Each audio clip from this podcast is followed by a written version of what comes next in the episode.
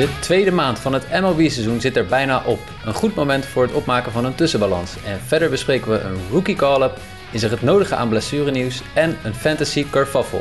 Dit is de 163ste podcast, aflevering van de Just A Bit Outside podcast. De MLB-podcast van Sport Amerika. En mijn naam is Mike van Dijk en ik zit hier niet alleen, dat zit ik, ik zit samen met Jasper Roos.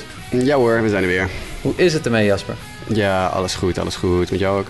Zeker, zeker. We zitten vandaag op uh, 28 mei. En jij Ja. wist net te vertellen dat het een dag is nadat er toch wel twee belangrijke verjaardagen geweest zijn, de 27e. Ik vond het een mooi stetje. Ik zag hem gisteren op Twitter langskomen. 27 mei, dus gisteren, vrijdag, was de dag dat eh, zowel Jeff Bagwell, eh, bekende eerste honkslugger van de Astros uit de jaren 90 en begin 2000, eh, en Frank Thomas, de Hall of Fame slugger van de White Sox, eh, allebei jarig waren. Die zijn namelijk op precies dezelfde dag geboren, 27 mei 1968. En dat is op zich al vrij uniek natuurlijk. Maar eh, het wordt nog veel unieker als je nagaat dat deze twee heren... die op precies dezelfde dag geboren waren... ook nog eens een keer allebei een MVP-award wonnen in hetzelfde jaar. Namelijk 1994. Toen was Jeff Bagwell de NL-MVP en Frank Thomas de AL-MVP. Dus in dat jaar hadden we twee MVP's die op precies dezelfde dag geboren waren. Nou, dat zie je toch niet veel, denk ik. Nee, ik dus, zeker niet. Zeker niet. Ik eh, las wel dat Jeff Bagwell afgelopen week nog een beetje voor discussie had eh, eh, veroorzaakt. Hij had zeg maar over het Moneyball-team, wat er ooit was. Je hebt de, de, de, de quizvragen altijd hè, bij veel van die eh, uitzendingen. En er was een quizvraag geweest over bepaalde honkbalfilms. En toen stond Moneyball er ook tussen. En toen vond hij dat allemaal toch maar, hè, het gebruik van statistieken, ja, belangrijk en dergelijke. Maar ze hadden ook gewoon hele goede spelers. Dat is nou, goed. Ja, het is wel een open deur natuurlijk. Ja, natuurlijk Ja. zijn die spelers goed. Ja. Dat wordt bevestigd door de statistieken en de analytici, ja. Precies, maar hij vond het, eh, eh, dat het niet alleen zeg maar aan de andere aanpak lag van de athletics. In ieder geval, gefeliciteerd nog met je verjaardag. Jeff. Ja, 54 zijn ze allebei geworden. Dus eh, Fijne dag. Yes. Eh, laten we gewoon kijken of er nog wat eh, dingen zijn gebeurd in, de, in MLB. En dat was er zeker. Toen wij weg waren de afgelopen anderhalve week... is er een belangrijke rookie naar MLB gehaald. En dat is Adley Rutschman. Ja. Daar zaten we lang op te wachten. ja, was en bij deze, het hè? Hij was geblesseerd begin van het seizoen. Anders had hij waarschijnlijk vanaf dag 1 al in de majors gestaan. Maar hij raakte natuurlijk in springtraining geblesseerd.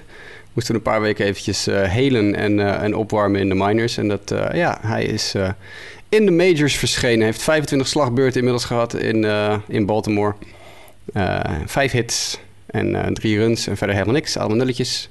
Het is nog niet heel best, maar ja, weet je, 25 slagbeurten. Daar, daar kunnen we niet zo heel veel over zeggen natuurlijk. Dus ja, de 24-jarige stercatcher van de Baltimore Orioles is on his way. En hij werd gelijk alweer gesupercharged afgelopen week in MLB The Show. Waar dus eh, spelers waar iets speciaals mee is, die krijgen dan een supercharge status. Waar hun statistieken iets van, eh, weet ik veel, 15 punten de lucht in gaan of zo. En hij kreeg eh, bij voorbaat al van, oh, hij is opgeroepen, bam, super, supercharge status. Dus er worden, de verwachtingen zijn hoog, zullen we maar zeggen. En dat is denk ik wel terecht. Ja. Maar het gaat nog niet van een leidakje voor hem op dit moment. Ik geloof dat zijn eerste honkslag was een, een triple. Nou, voor een catcher is dat toch ook Klopt, wel een, ja. een, een bijzondere. was een mooie, mooie klap. Ja, dat eh, had inderdaad eh, goed gedaan. Vijf hits, één triple. Hij heeft ook één keer vier wijd gekregen en vijf keer drie slag. Zijn OPS is 5,39, dus we hebben nog eventjes te gaan. Maar hij sloeg natuurlijk eh, in, in de minors de, de, ja, de, de- de, pannen van het dak af. Vorig jaar voor AAA. Ehm, iets van zoeken, 7, 14 extra base hits. En voor AA 18 home runs in hetzelfde jaar. En hij sloeg natuurlijk, eh, hij OPS in de buurt van de 900, 901 en 896. Dus ja hoor, dat, eh, dat gaat wel komen. Goeie, goeie honkballer, ben heel benieuwd. En eh, als je, ik bedoel, eh, ergens zou je hem kunnen vergelijken met Matt Wieters, die denk ik een jaar of 15 geleden misschien opgeroepen werd door de Orioles. Was toen het grote Zo lang talent. geleden al? Oeh, ja, nou ja, ik doe even een willekeurige schatting. Ik ga hem even opzoeken voor 15 je. Terwijl, terwijl jij praat, ga ik hem even opzoeken. Eh, Matt was toen de grote ster eh, die, die opgeroepen werd, ook een catcher toevallig. Als je die twee moet vergelijken qua talent en, en potentiële carrière. Het is natuurlijk heel vroeg om te zeggen of, of Rutschman het ook op, op MLB-niveau gaat laten zien. Maar dat gaan we denk ik wel. in ieder geval, ik ga ervan uit. 12 Eh, jaar. Maar 12 jaar. Close. Close, ik, gun hem je. Hoe, hoe zou jij, dank je. Hoe zou jij die twee met elkaar vergelijken? Of vind je dat nu nog moeilijk? Eh, vind ik lastig. Eh Wieters werd natuurlijk ook in de eerste ronde gedraft, vijfde overall in 2007. En Adley was natuurlijk een 1-1. Een eerste ronde, eerste overall pick. Eh Wieters debuteerde op zijn 23ste, Rutschman op zijn 24ste. Dus dat zit ook wel redelijk bij elkaar in de buurt. Ehm, ik denk niet dat Weeders uiteindelijk ingeruild heeft waar men van verwacht had dat hij het zou inruilen. Uh, 18.3 career war is natuurlijk niet heel erg supergoed. OPS plus onder de 100, 93. Dus dat is gewoon een ja, beneden gemiddelde speler. Dus ik denk niet dat uh, Weeders uiteindelijk heeft, uh, heeft gebracht wat we hadden gehoopt van hem, of wat Baltimore van hem had gehoopt. Ik denk dat het een heel andere periode is natuurlijk. We zitten 12 jaar verder, 13 jaar verder bijna. Uh, Rutschman komt natuurlijk nu naar de majors in een periode dat we veel meer weten over spelers. Er is veel meer data over jonge spelers beschikbaar. Er zijn veel meer data voor jonge spelers beschikbaar. Um, de trainingen en de professionalisering van de minor leagues is dusdanig verder gevorderd dat spelers met zoveel talent, denk ik, iets beter begeleid worden. Er wordt minder gekeken naar van je moet het allemaal maar op je eigen talent doen. Er is meer hulp beschikbaar. Dus ik denk dat puur alleen daarvoor al Rutschman een iets betere kans heeft om. Uh, beter te zijn dan Weeders. En daar komt natuurlijk ook bij dat in principe, kijk, hoewel Weeders natuurlijk geen. Um, uh, Weeders was ook een top prospect in die tijd. De hype rond Rutschman is vele malen hoger dan die ooit rond Weeders is geweest. Uh, dus ik, ik, verwacht meer van Rutschman dan van Weeders. Oké. Okay. Ja. Over twaalf jaar spreken we elkaar weer. Het lijkt me een goed plan. Lijkt me een goed plan. en de, de, uh, het, het, filmpje werd gedeeld door de sociale media van, van de Baltimore Orioles, waar Richmond werd meegedeeld dat hij naar de Big League zou gaan. Um, dat lijkt wel een nieuw ding te zijn hè, bij teams. Om in ieder geval op die manier de grote talenten en het brengen van die boodschap dat ook te delen met de fans. Want we zagen het eerder ook bij de Seattle Mariners. wat vind jij ervan? Ja, leuk. Ik vind het wel geinig om te zien altijd. Ik vond deze nog niet heel speciaal of zo. Ze deden niet heel erg... Vaak krijg je dan uh, zo'n opmerking als van... ja, nee, uh, ja, ja, we gaan je toch naar de minors sturen of zo. Het hetzelfde als vorig jaar met Trevor Rogers van de Marlins... die toen dus zijn All-Star Game announcement kreeg van Don Mattingly, weet je wel. Toen zeiden ze, ja, nee, Trevor, het is... ja, een moeilijke periode geweest. Dus misschien is het goed dat je even naar AAA gaat. nee, grapje, je gaat naar de All-Star Game. Weet je wel, dat, dat soort dingen. Dat vind ik dan iets grappiger als je er een beetje een productie van maakt. Dan in dit geval werd het gewoon verteld aan, aan Watchmen min of meer. Uh, en ja, zijn teamgenoten stonden achter de deur te juichen. Dat is natuurlijk wel grappig altijd. Ik, ik, hou, ik vind het wel leuk. Ik ja, die gingen echt vol uit hun dak. Ja. die leken wel bijna, uh, bijna blijer te zijn, had ik de indruk, ja. dan, dan, dan Rushman hemzelf. Er zit natuurlijk nog een, een, talent aan te komen voor de Orioles. Daar wordt al veel over gesproken of die één deze dagen misschien zijn eerste start gaat maken. Ik geloof niet, hè? ze hebben een dubbelheader gisteren gehad. Nou, hij heeft zelf gisteren gegooid, dus dat gaat okay. voorlopig niet gebeuren. Maar... Kijk, maar Grayson Rodriguez, ja, uh, uh, is hij is de new big deal uh, voor ja. de Orioles? Of, mm -hmm. Zeker weten. Ja. Okay. Hij heeft gisteren gegooid, zeven innings, twee hits, geen runs, geen walks, tien strikeouts. hij heeft een ERA van 2,32 nu. Uh, gooide 77% strikes gisteren. Hij is echt, hij is zo ontzettend ready. Hij is, hij is de nummer 1 pitching prospect in baseball nu, in heel baseball. Um, en ik ben een, ja, ik, ik noemde hem een paar weken geleden al. Van hij gaat er binnenkort aankomen. Nou, ik denk niet dat het de, deze week gaat gebeuren. Nogmaals, hij heeft gisteren net zeven innings gegooid. Dus het heeft geen enkele zin om hem nu al op te roepen. Um, maar bijvoorbeeld uh, nou, over anderhalve week. Uh, dus wat ze zouden kunnen doen nu. Hij heeft nu vijf dagen gerust. En heeft gisteren zeven innings gegooid. Dus dan is het de. Dan zijn we de. Kijken. 1, 2, 3, 4, 5. Dat is donderdag de tweede. Ja. Donderdag de tweede of vrijdag de derde. Um, 1, 2, 3, 4, vijfde dag. Hij kan nog één start in de minors maken en dan kan hij op 7 juni kan hij debuteren tegen de Cubs. Dat is een thuiswedstrijd. Want de eerste volgende wedstrijd die hij zou kunnen opgeroepen worden is een uitwedstrijd. En je wilt toch meestal je, je prospects oproepen voor een thuiswedstrijd. Uh, de Cubs is natuurlijk niet zo heel goed. Dus dat is een beetje, een beetje nou ja, lekker rustig beginnen, zullen we maar zeggen. Mm -hmm. En dan krijgt hij achteraan, vijf dagen later, zou hij Kansas City krijgen. En die zijn ook niet heel goed. Dus dan krijgt hij twee vrij softe starts om zijn eerste twee Major League starts te maken. Dus ik zeg bij deze 7 juni is het debuut van uh, Grayson Rodriguez tegen de Cubs in Baltimore. Mochten uh, zijn ouders luisteren naar deze podcast, ik verwacht het eigenlijk niet, maar dan zijn ze bij deze geïnformeerd. Kaartjes kopen, ja, vliegticket naar Baltimore en, uh, en gaan. Ja, maar wat moet deze jongen nog doen? Hij staat AAA helemaal kapot te gooien. Deze, deze jongen heeft niks meer, niks meer, te, niks meer te, bewijzen. te bewijzen natuurlijk. Nee. Hij, is, hij, is, hij is fantastisch. Echt fantastisch. Ik heb zo ontzettend veel zin in Grayson Rodriguez. Het is echt fantastisch. Ja, kijk, dat is mooi. We hadden ook voor het seizoen heel veel zin in Spencer Torkelson. Mm -hmm. Wat is je indruk van hem tot nu toe? Moeilijke start. Maar ja, je ziet het talent. Weet je, als hij die bal raakt, hij is toch een, week geleden, anderhalf week geleden, een home dat je echt denkt van zo. Er zijn maar weinig bats in de majors die zo'n geluid produceren als uh, Spencer Torkelson als hij een bal vol op de knuppel krijgt. Mm -hmm. Dus uh, nou ja, de, hij is legit, maar hij moet eventjes, uh, zijn aanpassing duurt wat langer. Alright. Denk ik. Maar hij krijgt de tijd ook volledig om zich verder daar te ontwikkelen. Dus, tuurlijk, eh, tuurlijk. Ik moet wel zeggen dat ik eh, over de, de Tigers gesproken, ik weet niet of je dat gezien hebt, Joel Zamaya. Ken je Joel Zamaya nog? oeh. De reliever Eh, ja, van wel die reliever. Ja, ja, ja. ja, die, die explosive. spijkerhard gooide. Ja, ja, ja. ja. zeggen. Die gooit zijn arm toch helemaal naar de... Die, ja, ja, die, precies die, ja. Die jongen die zijn arm helemaal naar de, naar de galamise heeft gegooid. Volgens mij ook in een wedstrijd een keer zo ongeveer zijn onderarm eraf gooide. Ja. Eh, was toen een van de weinige pitchers die in de majors eh, 100 mijl per uur aantikte. In die periode dat hij opkwam, was hij echt van wow, holy shit, je moet Ja. Maya kijken. Want die gooit 100, 101 mijl per uur. Dat is de, voordat Chapman en dat soort jongens eh, Ja. kwamen. Eh, Die, die postte van de week op zijn Facebook, geloof ik. Die ging helemaal los over de Tigers-organisatie. Ja, hij zegt, ik ben een Tiger in hart en nieren... en het doet me pijn om te zien dat deze club naar de kloten geholpen wordt... door een waardeloos front office. Waarom ze in hemelsnaam El Avila een contractverlenging hebben gegeven... en ons niet verteld hebben voor hoe lang, is echt verschrikkelijk. Ze moeten de hele front office eruit sodemieteren... helemaal opnieuw beginnen, want die club, die prachtige club... waar ik mijn hart aan verpand heb, is helemaal, wordt helemaal kapot gemaakt... door managers en dit, dat, zo, zo. Hij ging helemaal los. Dat was fantastisch. De fans vinden het geweldig. Dat, eh, bedoel, ja, het is echt een jongen die natuurlijk echt hard voor de club heeft nog.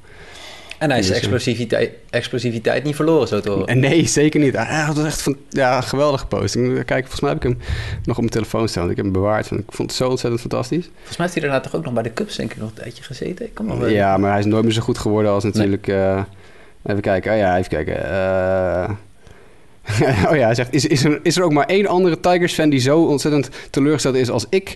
Ik, Joel Zamaya, nummer 54, voormalig Detroit Tiger... ben disgusted, disappointed en flat-out upset... over hoe deze organisatie zichzelf in de categorie heeft laten vallen... waarvan ik nooit zou denken dat deze organisatie zich zou hebben laten vallen. Ik ga het nu gewoon recht voor zijn raap zeggen. Ik kan niet geloven dat ze Avila een contractverlenging hebben gegeven. It blows my mind. Ze moeten iedereen eruit sodem- sodemieteren. Main office. Remove the nerds who have no clue about the good old game of baseball. De Old English D is te iconisch. Het logo, de oude Engelse D. Eh, het, het is te geweldig om het in deze categorie te laten vallen. Eh, het spijt me als ik te eh, in your face ben, maar wat ze zeggen, eens een tiger, altijd een tiger.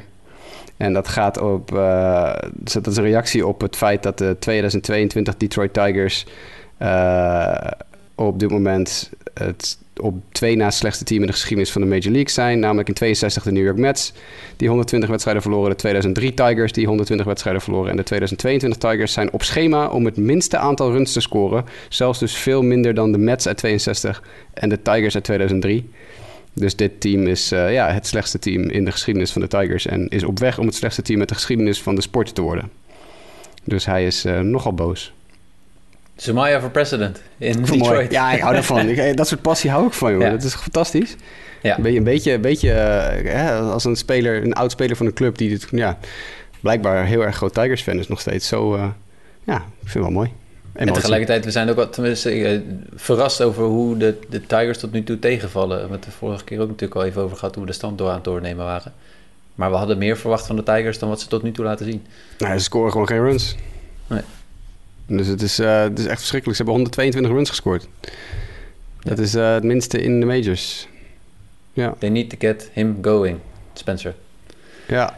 Dus, wie is de volgende? Even kijken. Ik denk de Pirates. Ja, Pirates. Nou, dan moet dat lukken. Als het daar niet tegen lukt. Ja, maar nee, nee, nee, ik bedoel qua runs, sorry. Eh, Oh, oké. de- de- de Tigers hebben 122 runs gescoord. Dit seizoen de Pirates hebben 149 runs gescoord. Gewoon, dat is wel veel meer ook, echt. Ja, Cincinnati is aardig bijgekomen bij de Pirates inmiddels. Eh, die Ja, hebben ze die, in het eh, zicht gekregen. Die, die, die beginnen inderdaad weer een beetje aan te haken, ja. Ja. Maar die hebben dus bijna 200 runs gescoord, de, de, de Reds. Alleen die krijgen de meeste runs van allemaal tegen. Ja.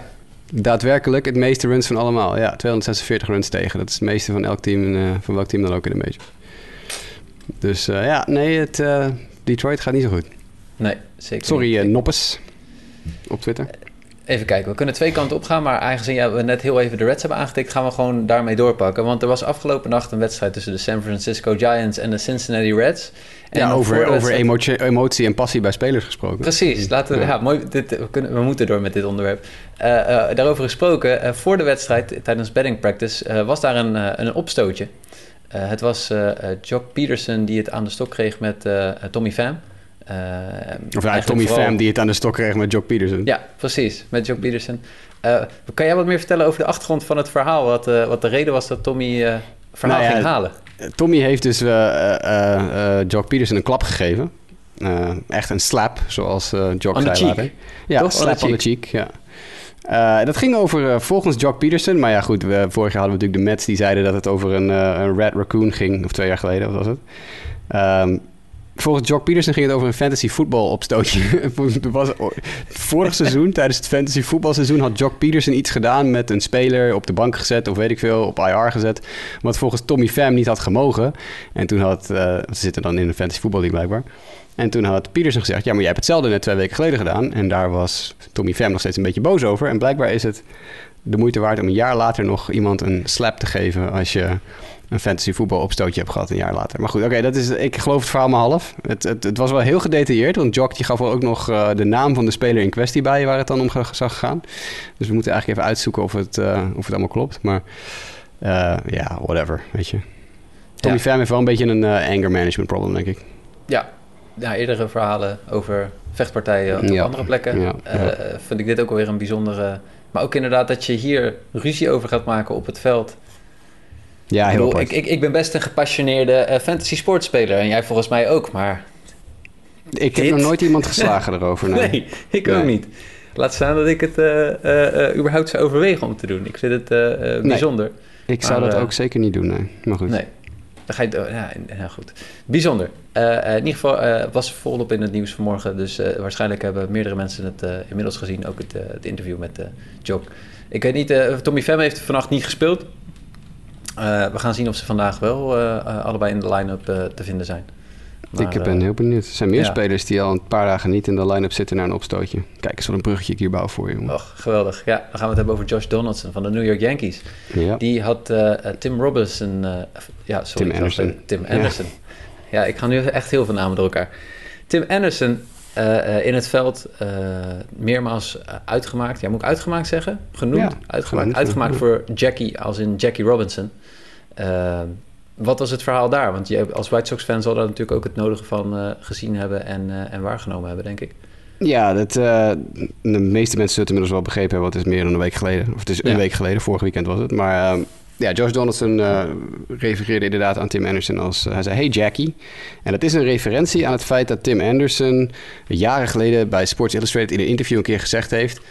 Uh, dat hij zichzelf een beetje de nieuwe Jackie Robinson voelt. En dat was vervolgens in het interview heel uitgebreid is dat besproken. Dat is heel genuanceerd, want hij voelt zich hij zegt natuurlijk, ik ben niet... Jackie had natuurlijk een heel andere fase, maar Tim Anderson, dat artikel ging over het feit dat Anderson jaren geleden een van de spelers was die fun probeerde terug te brengen in de majors. Hè? Bad flips en, en feestvieren, emotie tonen, dat soort dingen.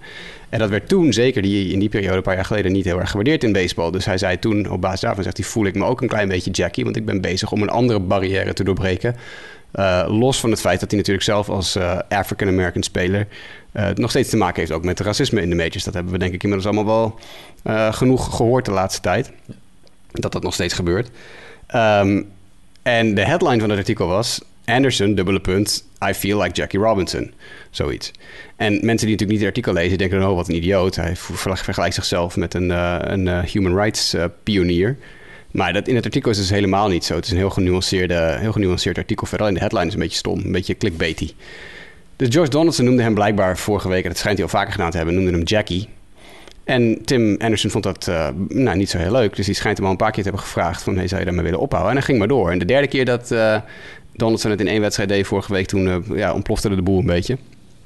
En uiteindelijk ontplofte het vooral toen Josh Donaldson aan de slag kwam... en Jasmani Grandal hem de toegang tot de batters box ontzegde... door ervoor te gaan staan en hem eventjes midden in zijn gezicht te vertellen... dat hij nu op moest houden met die bullshit. Nou ja, benches clear, duwen, trekken enzovoort. Nog meer ellende, je kent het wel... En na de wedstrijd eh, zegt Tony La Russa... ja, nee, George Donaldson heeft iets racistisch gezegd. Nou, dan gaan natuurlijk meteen alle belletjes rinkelen bij iedereen. Tim Anderson zei zelf van... nou, hij heeft gewoon iets kwetsends gezegd. En hij vertelde ook van... hij heeft gezegd dat ik eh, Jackie ben. En dat vind ik uh, kwetsend. En daar hebben natuurlijk heel veel witte mensen... hebben daar weer een mening over. Dat stoort me dan nog het meest. Um, en uh, vervolgens ja, is het hele gedoe, de gedoe is natuurlijk een beetje opgeblazen. Beide spelers, de Yankees en de White Sox speelden een doubleheader op zondag. En ik heb het idee dat er een gentleman's agreement was tussen Aaron Boone en Tony La Russa. Dat uh, Tim Anderson speelde niet in wedstrijd 1 en George Donaldson speelde wel in wedstrijd 1. En in wedstrijd 2 mocht George Donaldson toekijken en speelde Tim Anderson. Dus ik heb het idee dat ze ze een beetje bij elkaar vandaan hebben gehaald. Er is natuurlijk een geschiedenis tussen Josh Donaldson en de White Sox, tussen Josh Donaldson en Tim Anderson en Josh Donaldson en Lucas Giolito. Die hebben ruzie gehad in het verleden. Uh, er was in een eerdere serie in Chicago dit seizoen al gedonder tussen Donaldson en Anderson. Dus uh, dit was gewoon een culminatie van een aantal storende dingen. En waarom is dit nou zo'n probleem? Nou, Doug Glenville, de, dat is ook een African-American ex-speler, hele heel slimme figuur. Die vertelde op de Athletic in de Starkville podcast, legde die onder andere uit van... hey, nou ja, dit is voor een zwarte speler is het altijd heel vervelend om constant vergeleken te worden met andere zwarte historische personen. Want op die manier zegt hij, zijn eigenlijk gewoon witte mensen bezig om jezelf wat meer palatable te maken. Om je te koppelen aan een populair, uh, populaire andere zwarte persoon. Om je op die manier te kunnen pruimen, zeg maar. hij zegt, ik werd in mijn periode dat ik in de Major League zat heel vaak Eddie Murphy genoemd of zo. Maar ja, hij zegt, ik ben, en, en, en ik ben niet grappig, zegt hij. En met de enige uh, overeenkomst die ik had met Eddie Murphy... is dat hij een beroemdere zwarte persoon was dan ik. Nou, en datzelfde gaat natuurlijk een beetje... Dat, dat is een beetje de insteek volgens een aantal gekleurde spelers... de insteek geweest ook van de Donaldson-opmerking. Tim Anderson werd door hem als Jackie weg te zetten... dan ontneem je zijn eigen identiteit eigenlijk. En dat is natuurlijk iets waar, wat in de, in de zwarte community in Amerika altijd best wel een dingetje is. Het, het ontnemen van de identiteit van zwarte spelers of van zwarte mensen. Dus uh, dat was een beetje het probleem. Josh Donaldson snapte het niet zo goed. Heel veel, heel veel witte mensen, ook op Twitter, snapten het niet zo goed. Uh, John Heyman ook heel domme dingen getweet. Die man die echt uh, dement te worden. Dus uiteindelijk heeft MLB George Donaldson één wedstrijd geschorst en een boete gegeven. Maar Donaldson heeft sindsdien niet gespeeld. En hij is ook door de Yankees gelijk op de COVID-IL gezet. En direct daarachteraan op de gewone IL gezet. Dus ik heb het idee dat dit een interne schorsing van de Yankees uh, is. Die uh, gewoon hem niet onder de bus willen gooien aan plein publiek. Door te zeggen, we schorsen hem voor drie weken voor het zeggen van domme dingen. Want ook Aaron Judge was best boos op Josh Donaldson. Dus we zien Donaldson hebben we nog niet op een veld gezien sinds zondag, vorige week. Nee.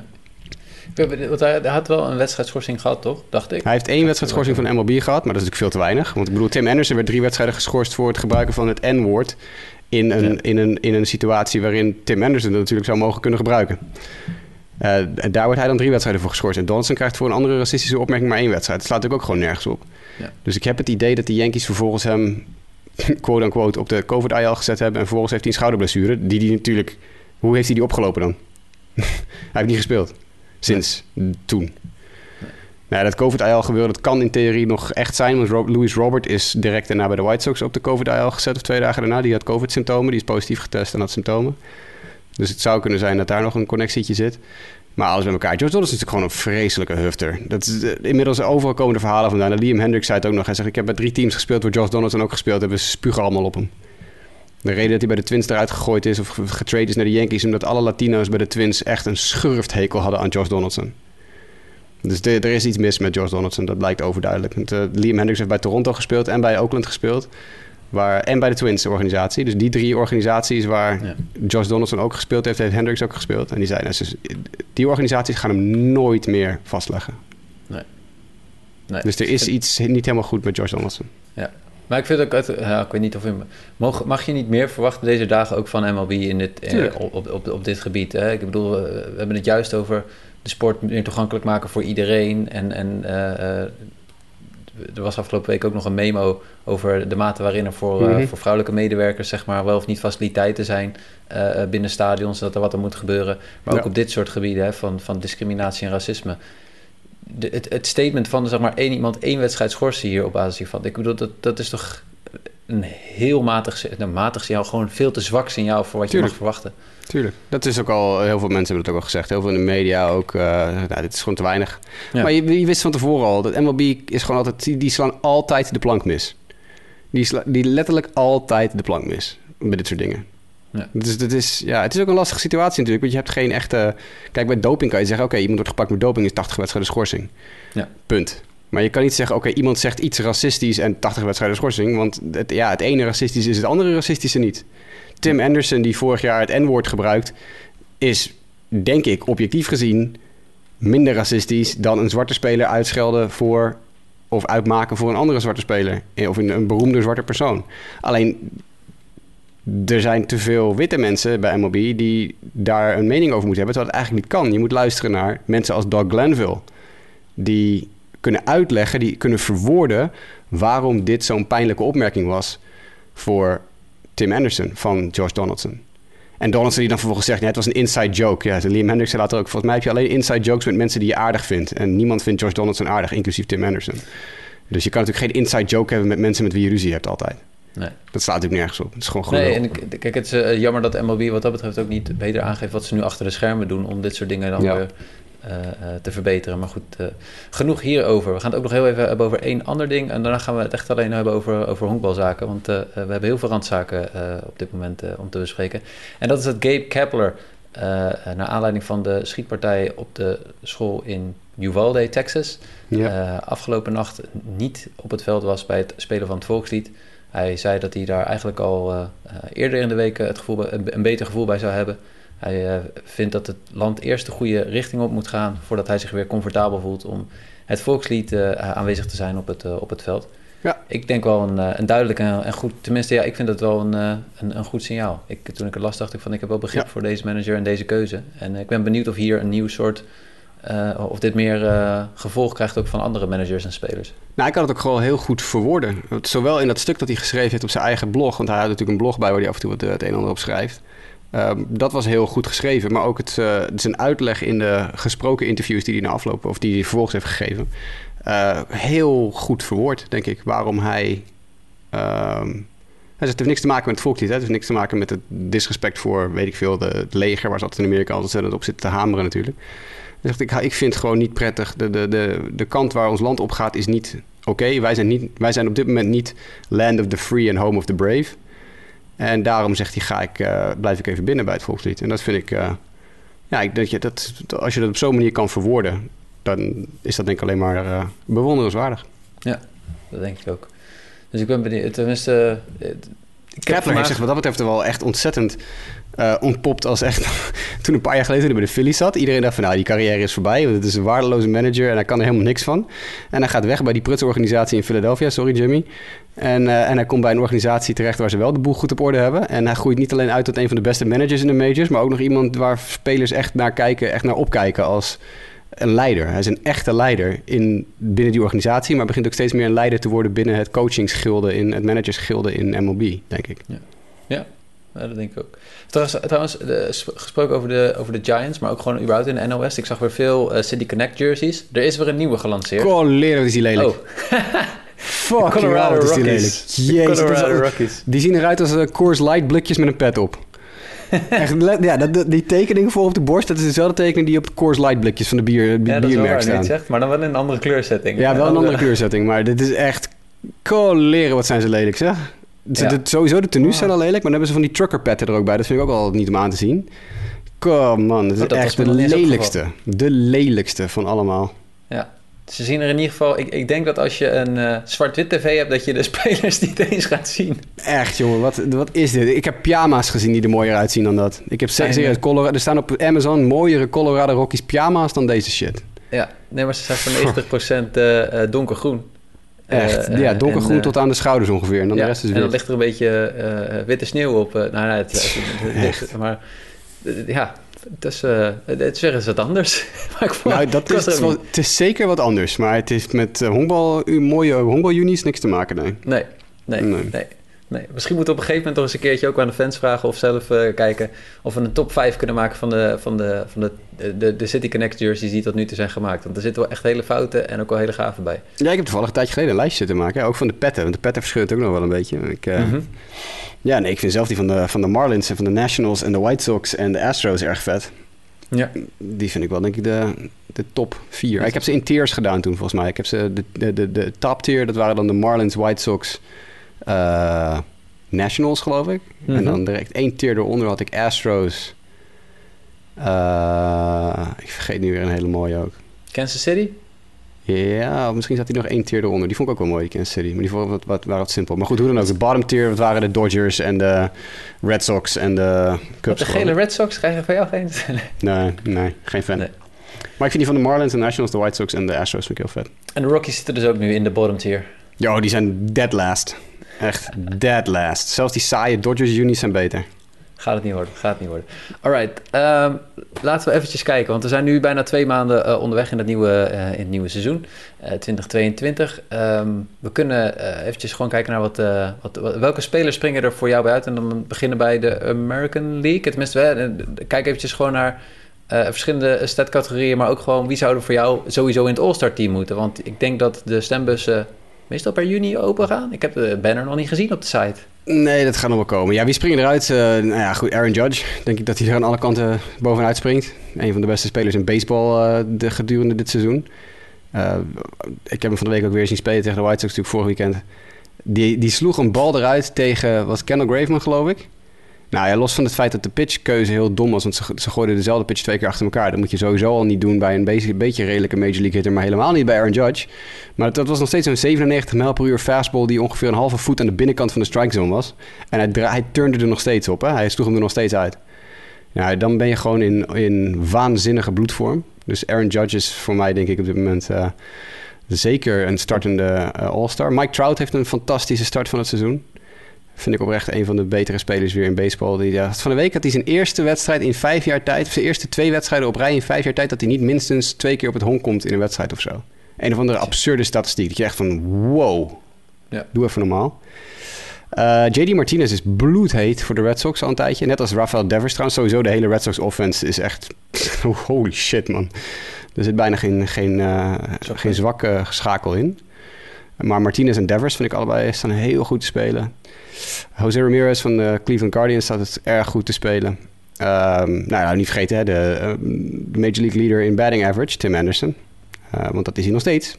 Voert de majors aan in batting average. En dat doet hij al sinds, uh, als je over de laatste vier jaar alle stats bij elkaar optelt, dan is Tim Anderson het hoogste slaggemiddelde van iedereen in de Major League.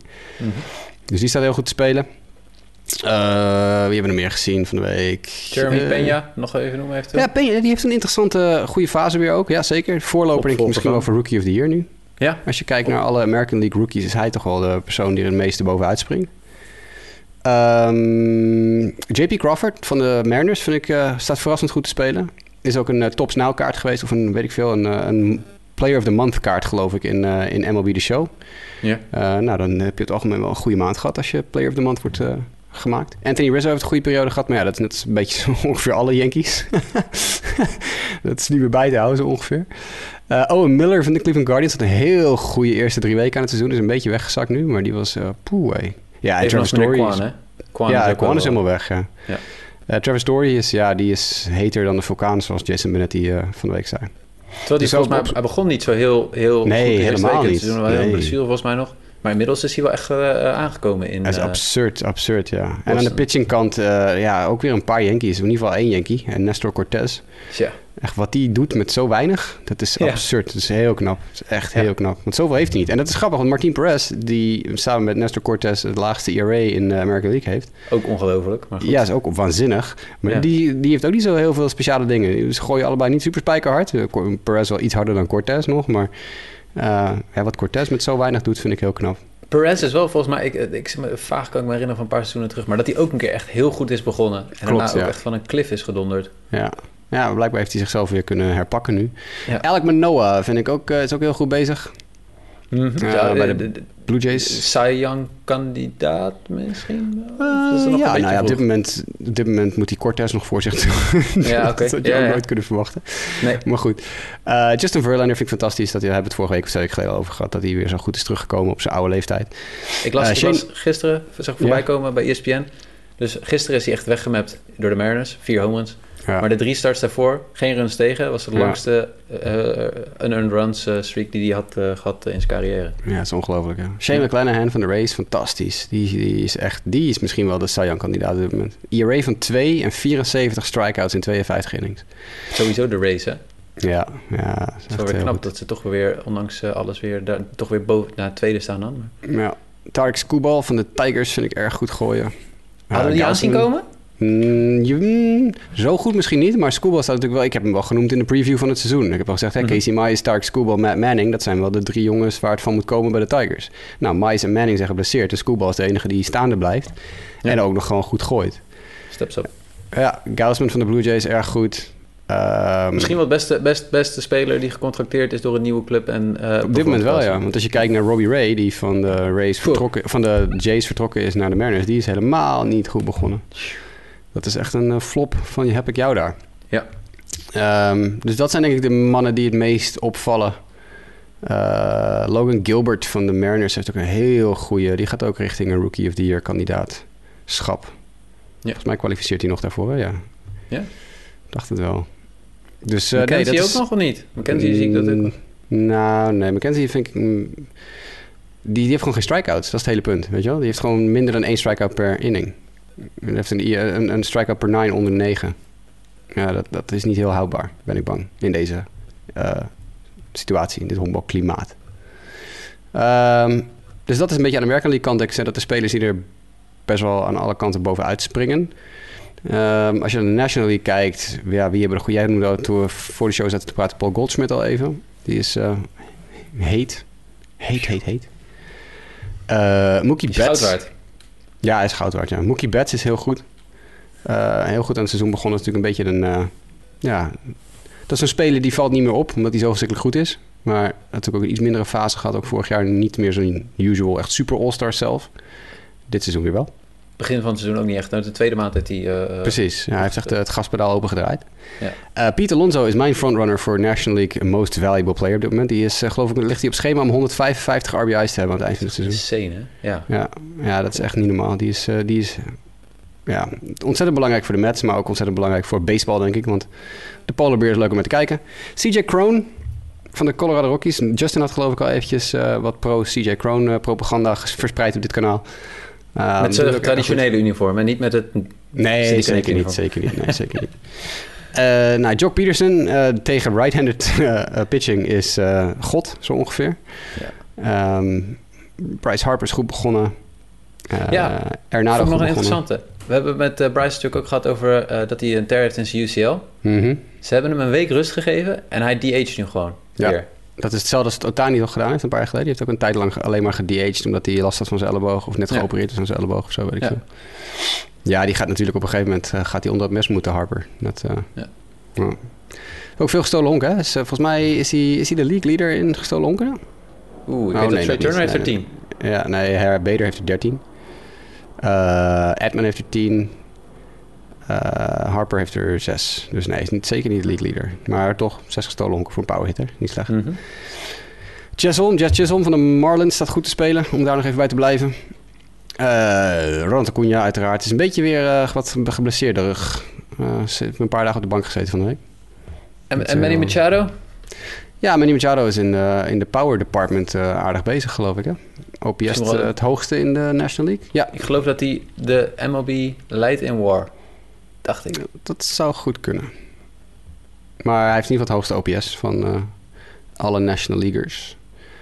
Eh 8 home runs, 1 triple, 12 doubles, 7 gestolen honken. En een erg goede walk-to-strikeout ratio. 24 walks, 31 strikeouts. Dat is, eh, dat is prima. Dus ja, Zijn nee, nog- dat zijn, ja, dat zijn de, de hitters, denk ik, aan de kant Ja. van de National League. Zijn er nog... ik zit even te kijken nog, of er nog een beetje nieuwe namen zijn in dit hele geheel. Valt eigenlijk wel mee, toch? Ja, het is allemaal wel redelijk hetzelfde. Ja. Ja. Intussen zit ik even de pitching te kijken. Eh, Joe Musgrove, goed begonnen aan het seizoen. Miles Michaelis van de Cardinals krijgt de strikeouts niet, maar weet op een of andere manier wel eh, alle andere dingen goed te doen. De nummer 1 trade-kandidaat eh, voor de deadline, Pablo Lopez van de Miami Marlins, staat ook hartstikke goed te gooien. Is ook al een player of the month geweest in eh, Ja. MLB The Show. Mijn vraag aan jou zou zijn, hoe legit is hij? Ja, ja, hij is legit. Hij is hartstikke legit. Ja hoor, zeker. Ja. En hij gaat getrade worden als de Marlins eh, blijven kelderen. Dus dan kunnen ze een behoorlijke eh, swing mee maken met eh, Pablo. Sandy Alcantara staat ook goed te gooien. maar is niet zo heel veel strikeouts nog. En dan mijn grote... Ja, dit is toch wat je allemaal hebt aanzien komen, hè? De nummer 5 in de National League in ERA. Jose Quintana. Ja, jij wist dat het er nog in zat. Ja, ik heb het, ik roep het al jaren. Ace-materiaal. Nee, de ja, Pirates zijn dit- erachter gekomen. Ja, dit, dit, dit natuurlijk ook niet. Wat vooral erg goed is, kijk, hij heeft natuurlijk de strikeouts niet. Hè. Hij heeft eh, gewoon eh, te weinig strikeouts om langdurig succesvol te zijn. Maar wat hij dus gewoon heel goed doet, is geen home runs tegenkrijgen. Hij krijgt gewoon bijna geen home runs tegen. Hij houdt de bal in het stadion, terwijl toch in Pirates stadion de bal redelijk uitvliegt over het algemeen. Dus uh, hij houdt de bal binnen de, binnen de perken. En dat, dat maakt van hem op dit moment ja, de nummer 5 in ERA in de National League. Voor Corbin Burns, voor Eric Lauer, voor Julio Urias, voor Max Scherzer, voor Kyle Wright, voor Walker Bueller. oh, Jose Quintana, ik geniet. Maar voor de rest, ja, nee, dat zijn er wel eens een beetje, denk ik, de opvallende namen. We hadden het er ook eventjes voor de aflevering over. Maar als je kijkt naar de, naar de pitches in algemene zin. Hè, we zijn natuurlijk jarenlang gewend allerlei grote namen te zien die de categorieën en dergelijke uitvoeren. Er staan nu best wel wat andere namen tussen. Ja. de namen die we niet zien is uh, Bieber, Syndergaard, de Grom, weet je, uh, staat er nog wel ergens. Ja, de Grom is vrij logisch natuurlijk, want de Grom is niet gegooid dit seizoen. Hier en daar wel wat aanwijsbare redenen voor. Maar er zijn toch ook wel veel, veel, voor mijn gevoel, veel uh, andere namen dan we de, de jaren daarvoor steeds hebben gezien. Ja, nee, dat heeft ook met blessures te maken, denk ik. ik bedoel, uh, we hebben geen Scherzer en geen Kershaw, want die zijn allebei langdurig geblesseerd. Dus die vallen dan al weg. Uh, ja. De Grom heeft nog niet gegooid dit seizoen. Uh, wie missen we nog meer? de rest staat er eigenlijk toch min of meer allemaal wel een beetje tussen in de National League in ieder geval. Ja. Ik zit even snel te scrollen om te kijken of ik iemand zie die er niet tussen hoort te staan. En dit zijn alleen maar de pitchers die kwalificeren natuurlijk. Dus uh, niet, niet allemaal. Dit is gewoon de player pool van spelers die minimaal wat 40 innings hebben gegooid of zo. Ja. Rodon um, en ehm, Nola zijn natuurlijk ook nog steeds wel de namen die we er Nou ja, Nola heeft een, uh, wat dat betreft ook een heel fascinerend seizoen. Want die heeft in één keer gooit hij vet veel strikeouts. Echt vet veel strikeouts. Dat doet hij normaal gesproken niet. Maar die heeft er al 74. Ja. Volgens mij is hij daarmee top 3 in de... Ja, hij voert de National League aan. Hij heeft meer strikeouts dan Corbin Burns, Carlos Rodon, Kyle Wright en Sean Manaya. Dat is de rest van de top 5. Dus, uh, en Nola is echt heel goed. Ik heb hem toevallig in een Fantasy League heel laat kunnen draften. En dat gaat tot nu toe prima. Dus tot nu toe betaalt dat goed uit. Ja, Josiah Gray heeft ook een leuke uh, van de Nationals. Die is qua ERA en zo niet zo heel denderend. Maar die staat wel echt goed te gooien af en toe. Dus uh, ja. Nou ja, genoeg, genoeg om naar uit te kijken. Als je nu zou zeggen, hè, de, de All-Star Game is nog even weg. Maar Geef je een van de leagues al de, de slight edge op dit moment... op basis van wat je aan team ongeveer uh, zou samenstellen in je hoofd? Ja, de American League. Ja, okay. ja die offense is beter. Uh, beter verspreid ook. En ik denk dat de National League, zeker zonder de mensen die normaal gesproken de boel dragen... de Scherzers, de DeGroms en de Kershaws en zo... Ja. Uh, dat de pitching daar ook nog wel wat in te leveren heeft. Ik bedoel, ja, de, de, de, de American League is al meer top-heavy wat dat betreft. Ja, dus ik zou zeggen, als we nu een All-Star Game gaan spelen, wint de American League. Oké. Kijk. We hebben nog eventjes anderhalve maand. Ja, Gaat snel. Vliegt zo voorbij. We moeten nog stemmen natuurlijk, hè. Precies, daarom. Maakt allemaal, maakt allemaal toch niks uit. De spelers die... Het gaat allemaal op naam, dus maakt allemaal niet uit. Maar goed. We gaan het zien. En grote teams, die doen het ook altijd goed. Precies. Uh, we je moet je telefoon uh... even bij je laptop wegleggen, Mike. Want ik hoor wat telefoonstoring. Nu? Beter? Ja, nu is hij weg. Kijk, sorry. Excuus. Uh, dan hadden we nog even wat uh, blessures en wat uh, schorsingen. we beginnen bij St. Louis. Die hebben sowieso al een uitdagend seizoen als het gaat om, om werpers. Want eerder viel al Hicks en Mets uit. En nu is Carlos Martinez gepakt op een middel dat performance enhancing was. Het heet ja. IBU nog wat. IBU, weet jij, heb jij toevallig voor je staan? Maar in ieder geval, de conclusie van het verhaal is 80 wedstrijden geschorst. Dat is voorlopig. Uh, dan zou die volgens mij weer terug moeten zijn voor het einde van het seizoen. Ja, dat ja hij is een free agent, hè? Hij is officieel geen Cardinal. Oké. Okay. Nou, dus dat is misschien wel eventjes handig om erbij te vermelden. Uh, Ibuta ja. Moren, dat is performance enhancing. Ja. ja, dus we gaan hem uh, niet zien. En Alex Reyes moet een schouderoperatie ondergaan. Uh, wordt niet al te veel over gezegd, maar wel dat hij done for the season is. Ja, dus, nou, het is niet de eerste keer. ook dat niet, nee. Zonde, maar ja, uitdagingen voor St. Louis als het gaat om, uh, om pitching. Schouders zijn ook een uh, issue bij andere mensen. Namelijk uh, Freddy Peralta, de werper van de Milwaukee Brewers, heeft ook schouderproblemen. Een posterior shoulder strain. Ja. Heb jij er ervaring mee of kennis mee? Nou, nee, voor zover ik weet niet. Ik heb wel eens last van mijn schouder, maar ik weet, ik weet niet of dat een posterior shoulder strain is. Um, maar ja, goed, dat is niet iets dat volgens mij heel lang hoeft te duren, hoor, denk ik. Okay. Een, strain, een strain is uh, healable, zullen we maar zeggen. Um, we shall see. Ik moet even nog terug over die, uh, die Steven Matz blessure. Daar had ik nog een verhaal over. Ja. Uh, dat hoorde ik van de week. Hij had de, dat was de zondagwedstrijd. Hè? We hebben nu die zondagochtendwedstrijd van NBC iedere keer. Dat, de, de zondagochtend baseball, Sunday morning baseball in Amerika. Dus dan hebben we ook al heel vroeg, hebben we om vijf uur s middags hebben we al een wedstrijd op zondag vaak. Dat wordt dan gepresenteerd op NBC door Jason Benetti en een roterende cast aan eh, broadcasters. De eerste week was het natuurlijk de eh, White Sox tegen, weet ik niet meer. Het was het Benetti, Stone en nog iemand. En vorige week was het de Cardinals tegen de Reds, zeg ik uit mijn hoofd. Kan, ja. Uh, toen zat bijvoorbeeld Jim Edmonds, de beroemde Cardinals outfielder. Showboat. Uit, ja, de showboater inderdaad, ja. uh, die, die zat er als co-commentator met Benetti. Dus dat zijn, zijn hele leuke... Kiezen altijd, dus Benetti is de enige, zeg maar, de commentator die er altijd is. En Jason Benetti is een van de beste commentatoren in Amerika. Dus dat is al sowieso leuk. Uh, maar dan hebben ze altijd een, een paar co-commentatoren eromheen... die iets met de teams te maken hebben die op dat moment op het veld staan. Uh, dus bijvoorbeeld Edmonds vanwege zijn ex-Cardinal status. Steve Stone is dan de co-commentator bij de White Sox dat de week ervoor. Nou goed, enfin, hartstikke leuk. Dus Benetti die zat met Ollie Marmol te praten, de manager van de Cardinals, de ochtend voor de wedstrijd. En toen zei Marmol precies wat jij ook al zei. We hebben een, echt een pitchingprobleem op dit moment. We hebben, iedereen is geblesseerd of, of ziek, zwak of misselijk. En ik kan ook bijna op geen enkele reliever vandaag steunen. Hij zegt dus, nou, go Steven Matz, zei hij voor de grap. En Steven Matz gooit vier ballen en moet uit de wedstrijd gehaald worden in die wedstrijd. Dus dat was Jinxed helemaal... Uh, ja, hij jinxed, hij jinxed it, ja. Dus uh, dat was extra pijnlijk. En volgens mij was dat ook de wedstrijd dat uh, Jari Molina gepitcht heeft, toch? Dat zou goed kunnen. Ja, volgens mij is dat de wedstrijd dat Jari Molina gegooid heeft. Ja. En, en El, El, Pujols ook op de heuvel gezien. Dus het was dat was inderdaad een heel rare week voor St. Louis pitching. Maar het was extra, extra cru natuurlijk dat Ollie Marmol vlak voor de wedstrijd zegt... nou ja, go Steven Matz. Na vier ballen is het voorbij. Ja. En, de, en de enige man die overeind blijft staan in die rotatie... Adam Wainwright. Ja. Opa Adam. Onbekend. Ja. ja. Fantastische twitteraar ook. Echt, die uh, echt vreselijk kon lachen. Maar dat terzijde. Alright. En dan hebben we nog even een uh, behoorlijk Tommy John uh, surgery segment. Carter Kieboom, dit seizoen nog niet in actie gekomen, is, heeft de operatie ondergaan. Zal dit seizoen niet meer in actie komen en hopelijk volgend seizoen weer wel. Dan hebben we nog twee Yankee-spelers die ook de operatie ondergaan hebben. Dat zijn Luis Gil en Chad Green. En eerder was ook al, ik denk dat dat net na onze vorige aflevering is geweest. Chris Paddock, de werper van de Minnesota Twins de, deze dagen, heeft ook een Tommy John surgery ondergaan. Dat is een behoorlijk groepje. Maar dan zal Bryce Harper zich ongetwijfeld ergens ook gaan aansluiten. Ik denk na het seizoen, maar...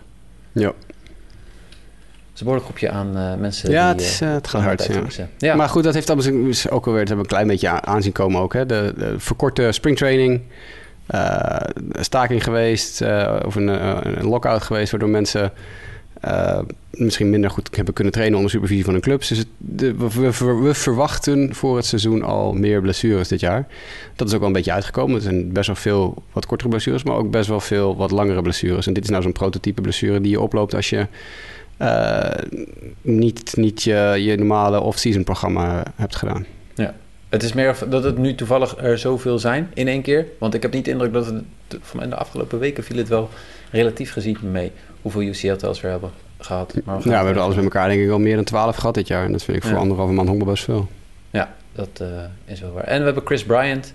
Uh, die heeft een, uh, een lower back strain twee, drie weken uitgeschakeld. Net nu de City Connect jerseys zijn gereleased van de Colorado Rockies. ik durf te weten dat, dat hij, hij, hij, hij, zag die jerseys. en hij stond in zijn huis en hij keek op zijn telefoon. En hij maakte zo'n abrupte, geschokte beweging...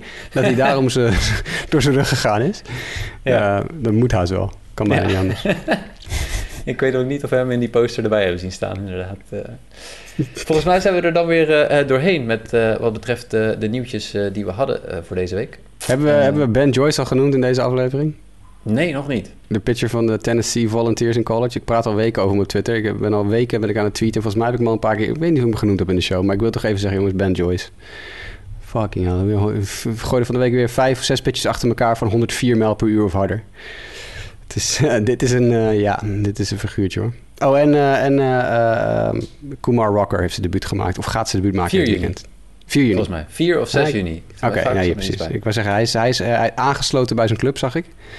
Uh, in de Independent League. Dus ik had verwacht dat hij iets eerder zou gooien dan 4 juni. Maar hij gaat zijn debuut maken. Ja. En, uh, ja, en Ben Joyce gooit 104 mijl per uur alsof het niks is. De hele tijd door. Um, deze, dit jaar draft al, verwacht je? weet ik niet eigenlijk. Ik weet niet of hij al eligible voor de draft is.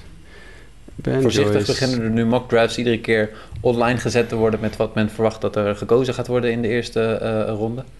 Uh, ik weet niet ik of zal eens even kijken. Ja, hij is draft eligible dit jaar. Hij gooide 105,5 mijl per uur van de week. 105,5 mijl per uur. Ja, ja, ja, ja, ja, ja.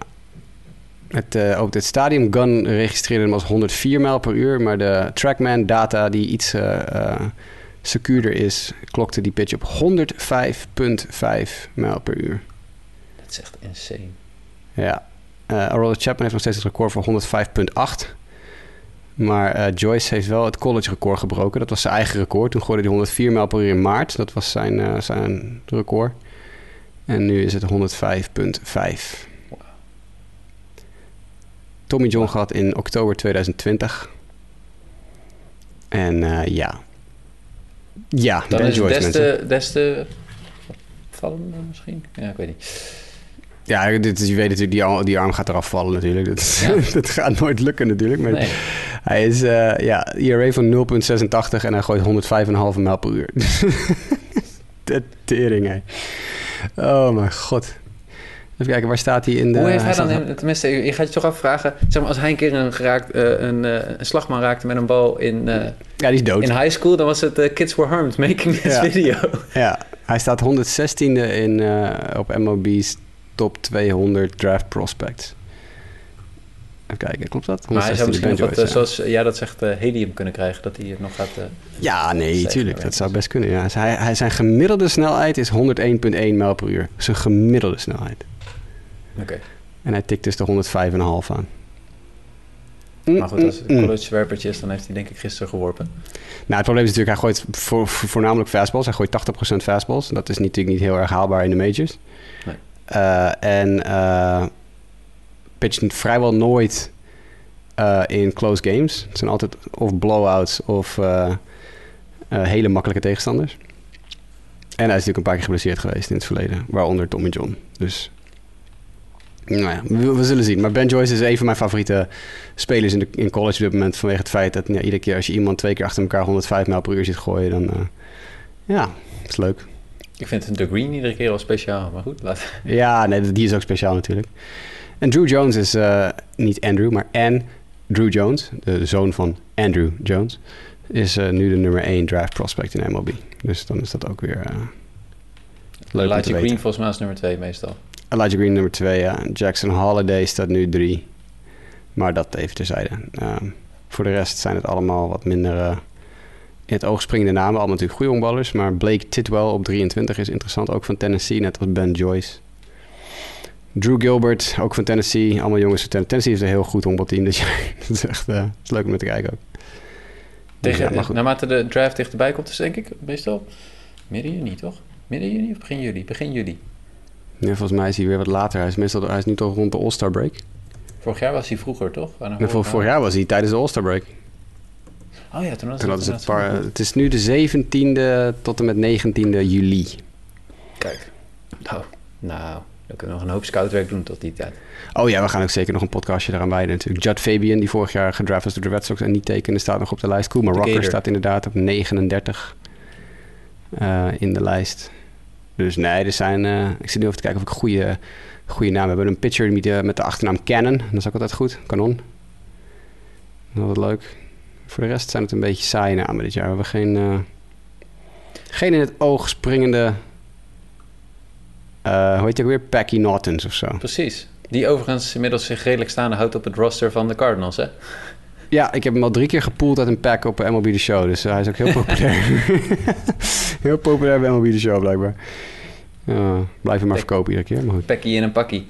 Pekkie in een pakje, ja. Een, pakkie Norton, inderdaad. Ja, Alright. Nou ja, daar gaan we, later, eh, gaan we later wel een keer over praten. ja. precies. We gaan het hierbij laten. Eh, mochten jullie vragen hebben, dan kunnen jullie dat altijd sturen via Twitter naar eh @sportamerika of naar @jasperoos, @grasmansd, @jwkev of @ndijk90 voor Jasper, Sander, Justin of mijzelf. Malachi Witherspoon. Dat vind ik wel een goede naam nog voor een honkballer. Weet ik nog even, ik, als scrollend kom ik langs Malachi Witherspoon. Prachtig gedaan. Die gaan we vast opzoeken eh, voor de draft show.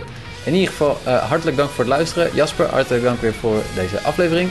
En tot de volgende keer.